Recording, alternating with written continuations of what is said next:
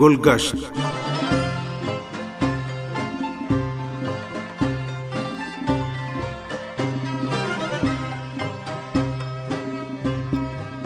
عزیز سامعین، پروگرام گلگشت کے ساتھ حاضر خدمت ہیں۔ مظفر ذکی کا سلام قبول فرمائیں۔ امید ہے آج کا ہمارا پروگرام بھی آپ کو پسند آئے گا۔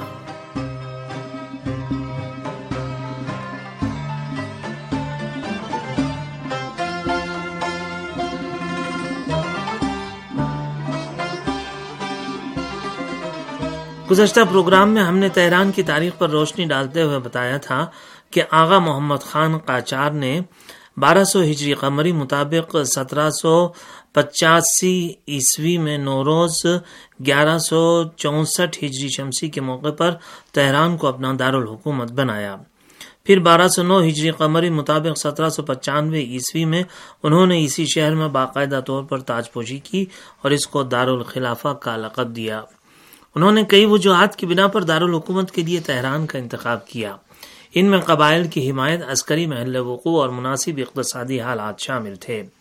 قاچاری بادشاہ نے تقریباً صفویوں سے مشابہ انتظامی ڈھانچہ اور سرکاری نظام قائم کر کے شہر کے ناگفتہ حالات کو تبدیل کر دیا۔ تہران کی روز افزون ترقی دوسرے علاقوں سے لوگوں کی اس کی طرف ہجرت اور روایتی ایرانی اور جدید طرز پر بڑی سرکاری اور مذہبی عمارتوں کی تعمیر اور صفوی دور کی فصیل اور شہر کی ساخت میں دیگرگونی کا سبب بنی۔ قاچاری لشکر کے ذریعے تہران کی فتح کو پچاسی برس گزر رہے تھے کہ شاہ تہماس پہ صفوی کی تعمیر کردہ شہر کی فصیل کی دیواروں، برجوں اور دروازوں کا انہدام شروع ہوا۔ اس طرح تہران کا روایتی قصبہ دارالخلافے کے شاع نشان ضروریات کو مد نظر رکھتے ہوئے ایک ترقی یافتہ شہر میں تبدیل ہوتا گیا اور بلاخیر ناصری دور کے دارالخلافے کی بنیاد رکھ دی گئی۔ آئیے اب آپ کو تہران کے بارے میں مزید معلومات سے روشناس کراتے ہیں۔ ناصر الدین شاہ قاچار کا عہد حکومت ناصری دور کے نام سے مشہور ہے۔ جو ایران میں ثقافتی، سیاسی اور اجتماعی تبدیلیوں کا دور شمار ہوتا ہے۔ چنانچہ مغرب کی صنعتی ترقی اور استعمالی طاقتوں کی سیاست کی وجہ سے ایران ایک نئے دور میں داخل ہوا۔ اس کا نتیجہ ناصر الدین شاہ کی موت کے فوراً بعد آئینی تحریک اور دیگر تبدیلیوں کی صورت میں ظاہر ہوا۔ ناصر الدین شاہ نے بارہ سو چونسٹھ ہجری سے تیرہ سو تیرہ ہجری کے مطابق اٹھارہ سو انچاس عیسوی سے اٹھارہ سو اٹھانوے تک پچاس سال کی طویل مدت تک فرما روائی کی۔ ان کا عہد حکومت تہران کی روز افزون ترقی و پیش رفت کا دور ہے، لیکن افسوس سے کہنا پڑتا ہے کہ اس دور کے آثار مٹا دیے گئے ہیں۔ ناصر الدین شاہ کی حکومت کے آغاز میں آبادی میں اضافے کی بنا پر تہران کی قدیمی فصیل کے اندر تعمیرات کی کوئی گنجائش نہیں رہی تھی۔ لہذا تہران شہر کی حدود میں نئے علاقے شامل ہوئے اور شہر کے ارد گرد نیا حصار تعمیر کیا گیا اور نئی خندقیں کھودی گئیں۔ یہاں تک کہ تہران دارالخلافہ ناصری کے نام سے مشہور ہوا۔ اس دور میں وزیر اعظم امیر کبیر کی سرپرستی میں دارالفنون کالج بازار امیر موچی بازار اور کاروان سرائے امیر کی تعمیر ہوئی۔ اٹھارہ سو چھبیس عیسوی میں پہلی بار روسی مستشرق برزین نے تہران کا پہلا نقشہ تیار کیا، جو سینٹ پیٹرز برگ سے شائع ہوا۔ بارہ سو پچہتر ہجری مطابق اٹھارہ سو اٹھاون عیسوی میں اعتزاد السلطنہ کی سرپرستی میں انفینٹری کے کمانڈر اور توپ خانہ چلانے کے مربی موسیو کرشیش کے تعاون سے دارالفنون کالج کے بعض طلبہ کی کوششوں سے تہران کا نیا نقشہ تیار کیا گیا۔ یہ دارالخلافہ تہران کا پہلا نقشہ تھا جو one is to one thousand کی اسکیل پر بنایا گیا تھا۔ جبکہ نقشہ تیار کرنے والے افراد ضروری فنی آلات کی عدم دستیابی کی وجہ سے مقامات کے فاصلے قدموں کے ذریعے ناپ لیتے اور اپنے اندازوں سے بناتے تھے۔ تاہم، یہ نقشہ شہر کی مجموعی ساخت اور اس کے گلی، کوچوں، محلوں اور دروازوں کے محل وقوع کو ظاہر کرنے کے لیے اپنی جگہ پر ایک کامیاب نقشہ تھا، جس کو دیکھ کر قدیمی تہران کا چہرہ ابھر کر سامنے آتا ہے۔ بارہ سو اڑتالیس ہجری مطابق اٹھارہ سو اڑسٹھ میں تہران کے ترقیاتی امور پر معمور فرانسیسی انجینئروں نے تہران کا نیا نقشہ تیار کیا۔ انہوں نے نئے علاقوں کو تہران میں شامل کر کے شہر کو آٹھ اضلاع پر مشتمل نئی فصیل اور خندقوں کے اندر محصور کر دیا۔ اس کے علاوہ شہر میں آنے جانے کے لیے بارہ دروازوں کے ذریعے راستے بنائے گئے، جن کے نام یہ تھے شمیران، دولت، یوسف آباد، دوشان تپا دولاب خوراسان باغشاہ قزوین گمرک حضرت شاہ عبد العظیم غار اور خانیہ آباد۔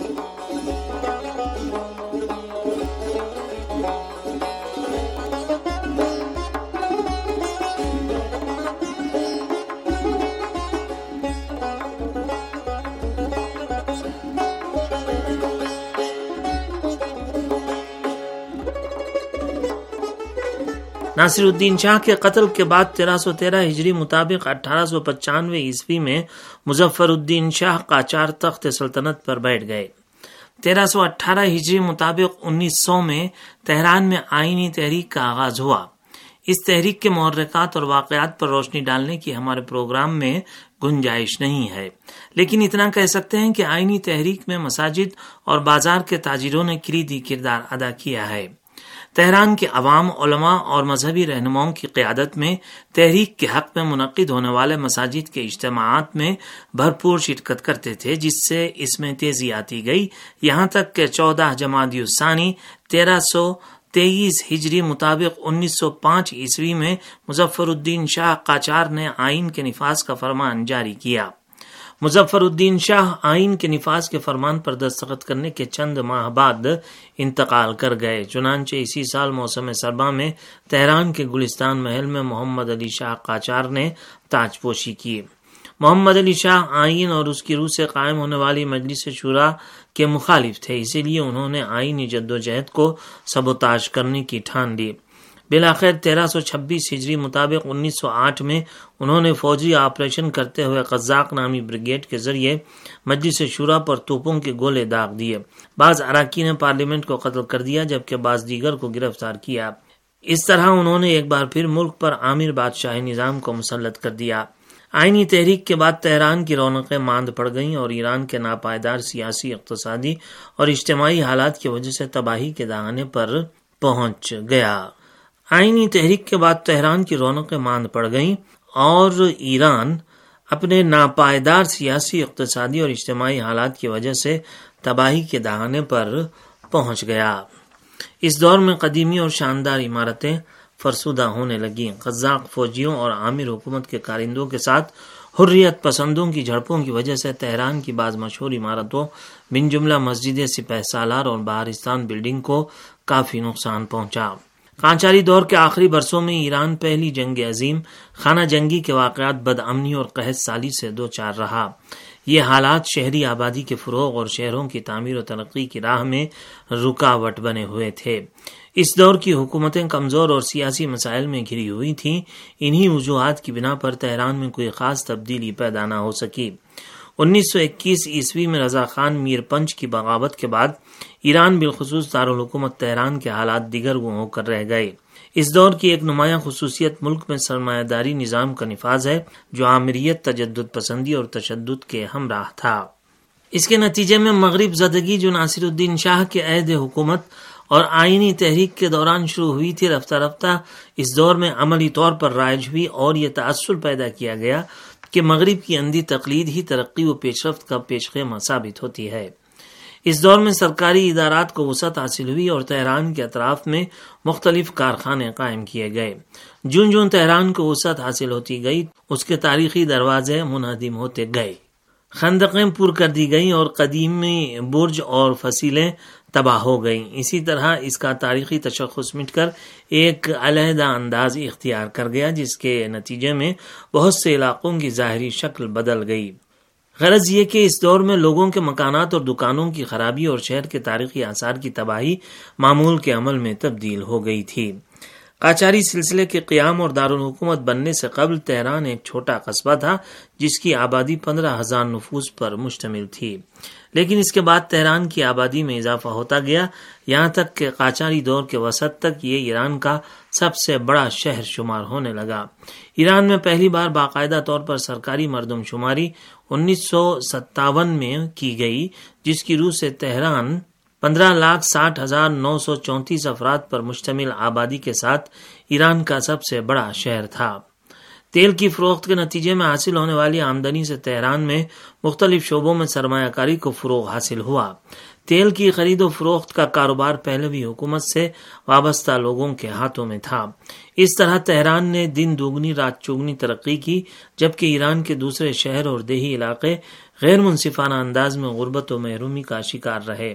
ملازمت کے اچھے مواقع اور زندگی کی بہتر سہولتوں کی وجہ سے تہران لوگوں کے لیے ایک پرکشش شہر میں تبدیل ہوا، چنانچہ انیس سو بیالیس سے انیس سو ستہتر کے درمیانی برسوں میں ایران کے دیگر شہروں سے تہران کی طرف لوگوں کی ہجرت میں بے تحاشا اضافہ ہوا۔ سمین ابھی آپ پروگرام گلگشت سماعت فرما رہے تھے اور اب سماعت فرمائیے پروگرام انداز جہاں۔ ریڈیو تہران کی اردو سروس آپ سے مخاطب ہے یہ programme Sahar Urdu T V کی پیشکش ہے جسے ہم اپنے سامعین کے استفادے کے لیے پیش کر رہے ہیں۔ اصلی پروگرام دیکھنے اور سننے کے لیے آپ سحر اردو ٹی وی کی website Urdu dot Sahar T V dot I R سے رجوع کر سکتے ہیں۔